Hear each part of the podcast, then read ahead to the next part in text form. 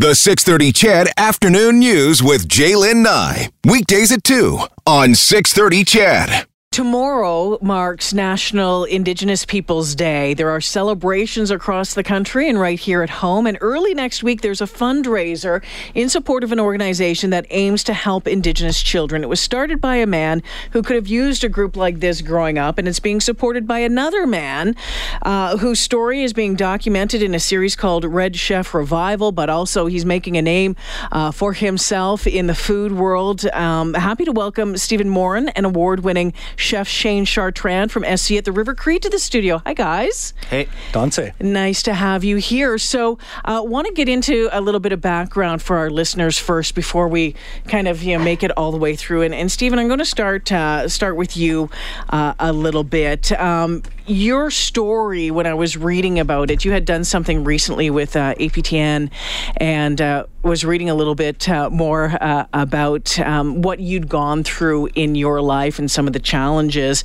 And it starts when you were very young. Yeah. It did, what, five years old?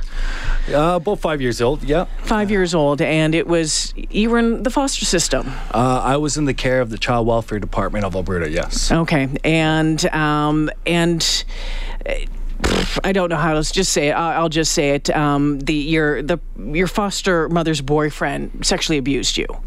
Uh, both of them abused me in their own sorts. In their own sorts. Okay. So that and that started young, like at five years of age. Uh, yes. At five years of age, how did you how did you get through that? Uh, honestly, you don't have a choice when you're a kid, especially at that stage. You don't have a choice at all. The government is your guardian if you're a PGO status, which means permanent guardianship order. So I was a PGO status child. Government had full say over my life. Um, I had no family contact whatsoever. Wow. So it was definitely an artificial way of living, especially as a youth, which is unnatural. And I, yeah, it was tough. But uh, I just, Did you ever were you ever able to get to a point to tell anybody what was going on? well, not one in that, eh, at that age, you know, throughout the years of being in that one foster home with that foster parent and her boyfriend, you know, it, it was very tough to try and get out there and, and to tell anyone, mm-hmm. even your doctor, your dentist, your optometrist, Did anything. no one believe you? Well, Or you didn't have I, the strength I told to do my, it? I did tell my doctor at one point, but it, it's very scandalous of how the the my social work my social worker and my foster parent were were able to get me transferred Mm-hmm. whenever I did tell Hmm. someone about a story that went on. Yeah. What happened when you got out of that system? What happened when I got out of that? system. When you got out of the system, when you got away from those people, like you're 16, 17 years old? I was old? 16 years old and I ran away from CFS care for good. Hmm. Yeah, I went on my own from that point. Well, I was on my own ever since I was four and a half, five years old, Yeah. but I officially went on my own then. Yeah. Shane, you know, when you hear stories like, uh, you know, Stevens, what goes through your what's what goes through your mind? Well, the thing is, I'm also a lot older than Steven, and the thing is that the reason why that I'm here for him is because I believe in what he's doing. Um, you know, the thing about me is I'm also a 60 scoop guy. It doesn't matter residential. There's no there's no wrong or right. I mean, everyone's got a story, right? So I got my story. And I don't even like it called it the 60 scoop because I just I don't like labels. But the thing is, I was also taken away when I was a kid too, right? So um, from the Enoch Cree Nation, I didn't know it was from there till I was 29 years old, my own nation. But then the thing about what I hear about Steve is the fact that like he literally have been, has been abused. I also was in foster care too. Uh, I wasn't abused in the same way he was at all. Like that, I mean, that's next level. I was just um, completely left behind. Like I mean, I Left was in, I was in a home where like they just I was put to my room every day and they fed me through my through the door. So I'd be uh, sat, you know, they just put food on a plate, bring it to the room, and I didn't get to sit with the family. So it's uh, abuse in a different way.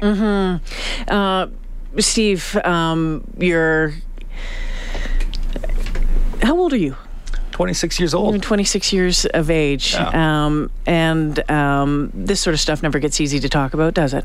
No, but either you let it make you or you let it break you. Did it break you at one point? It most certainly did. What happened? I hung myself. Yeah. You're still here. Yeah. Resuscitated. Thank God for the health system we have here. But that was at age 14. And after that, I decided to write a book to help me mm-hmm. get out of that world and kind of keep me in my own little surroundings, environment that I mentally, you know, structured so I could be able to keep on going and just go to school, keep on doing what I'm doing. You know, there was no therapy, there was no counseling provided, there was no, um, you know, victims of crime. Uh, there's nothing of this that sort that any child that is abused under no matter whose wardship it is, whether it be your legal guardians, your own parents, your, your the, the the system itself. Um, no child should ever have to come to their caregiver at age 12 how many homes, group homes, and foster homes down the line and say, hey, I've been sexually, physically, and mentally abused and neglected.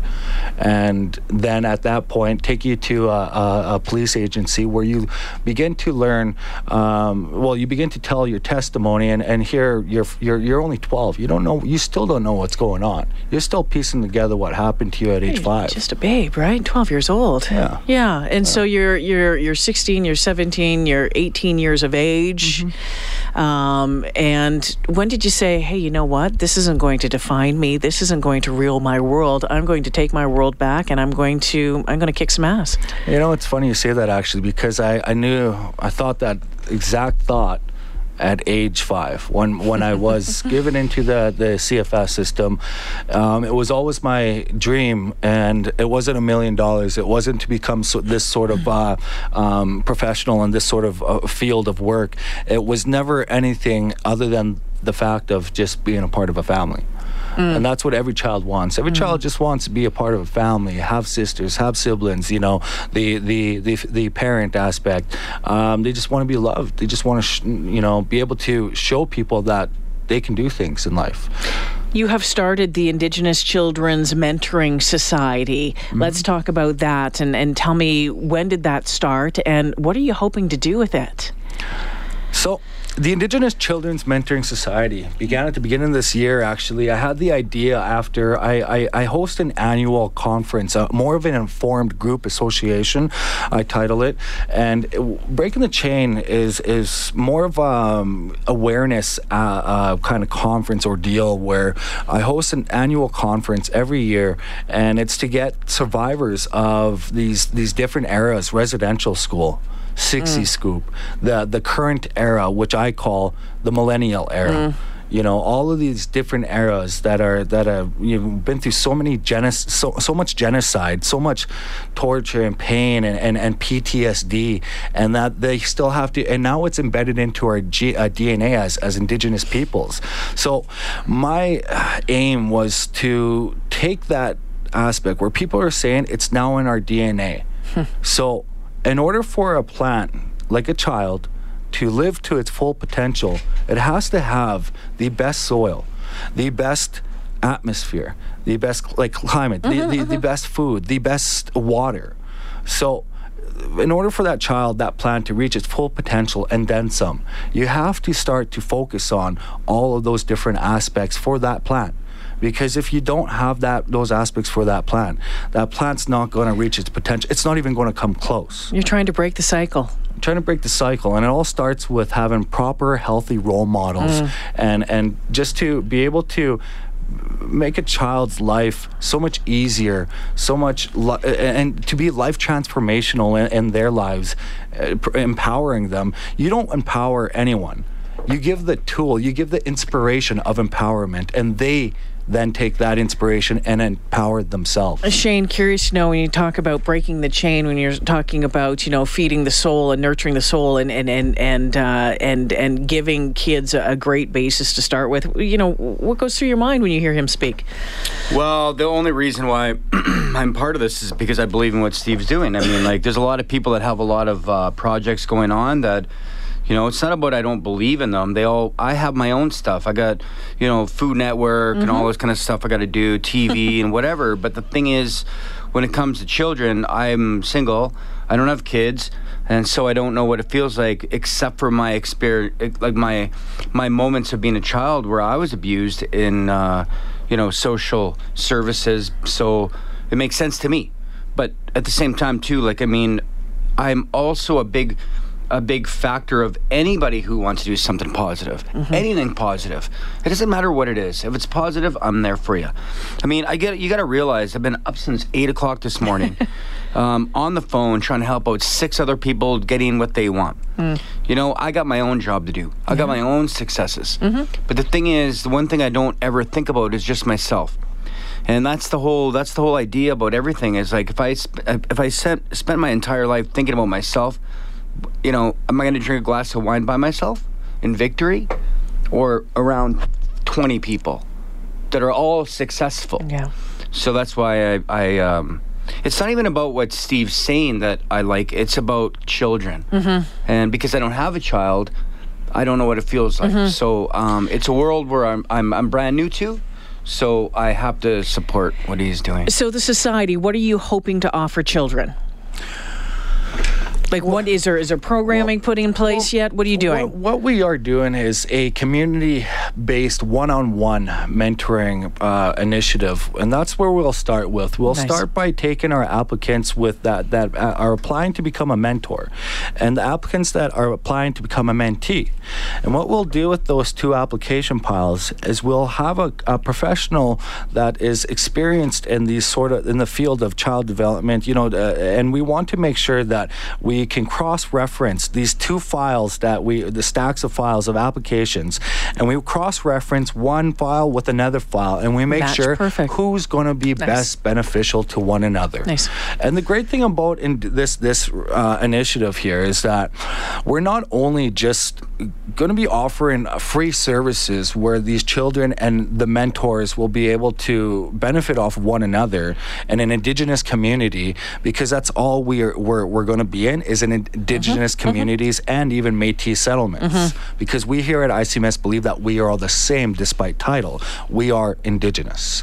So So tell me about um, uh, tell me about the event that's coming up. Well, actually, do you mind if I just explain a little bit what the the difference is with?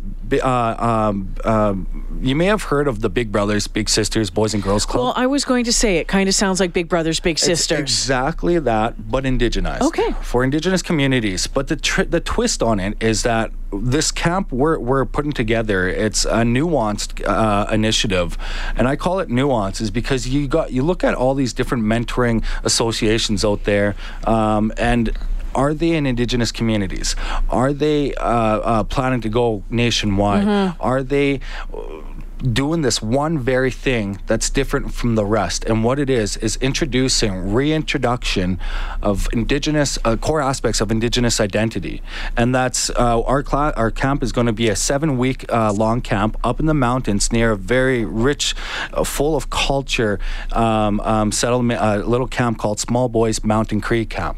And that's going to be up near Jasper this August. And Beautiful. so that's going to be language, reintroducing our language as, as Cree Nehiyaw people, Nehiyaw uh, people, and also Wagoto and law of relations. So just knowing how to respect yourself and your yourself and all of the surroundings around you. And last, uh, second, uh, last one is uh, hunting, fishing, gathering, trapping, and third, but uh, fourth, but not last uh, least, is Shane Chartrand here will be teaching the indigenous food sovereignty aspect. Again, I refer to the plant.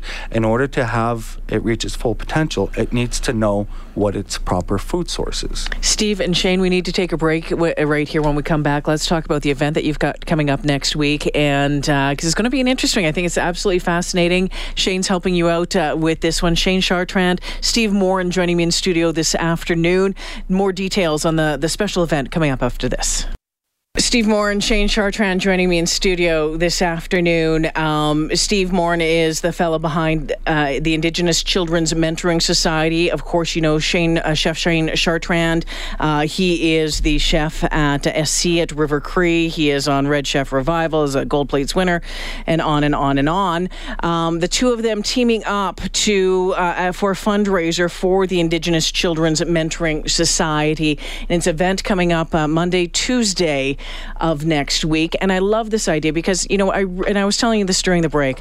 I love it when people can identify an issue and don't sit back and wait for somebody else to to do something for them. And I don't believe that what you're looking to do is going to come from a level way up here saying, here's some money, do this, whatever. It has to come from people who have uh, been through, who know, and who want to help. And um, I think that's what you're both doing here. So tell me about the event uh, coming up next week.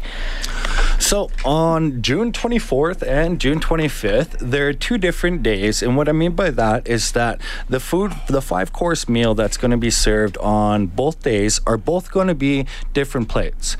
The the thing behind the food aspect is I'm bringing in food because food is a common language that mm. all ethnicities can can absolutely. You know, we all gather around yeah. and it's a family thing yeah. Oh, exactly. We could all it's the same language that we could all um, um, compare towards. So uh, with that we're each each chef is going to be cooking a course from the five course meal each day.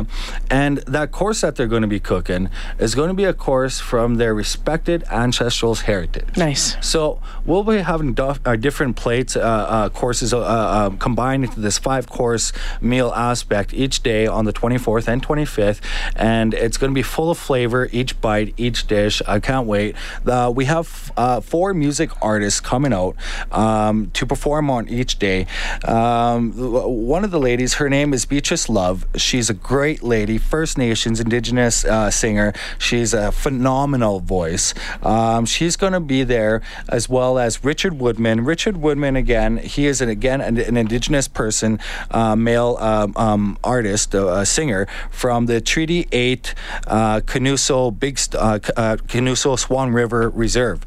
And then we also have Lightning Cloud. Lightning Cloud is a combination of two people. Crystle Lightning, who is also a very famous actor. She's she's so uh, uh, talented in all this stuff that she's done in the past, and her newly found husband um, and, and, father of their new child. Um, he is, he is uh, from L.A. L.A. and his name is uh, uh, Red Cloud. He's an indigenous rapper from L.A.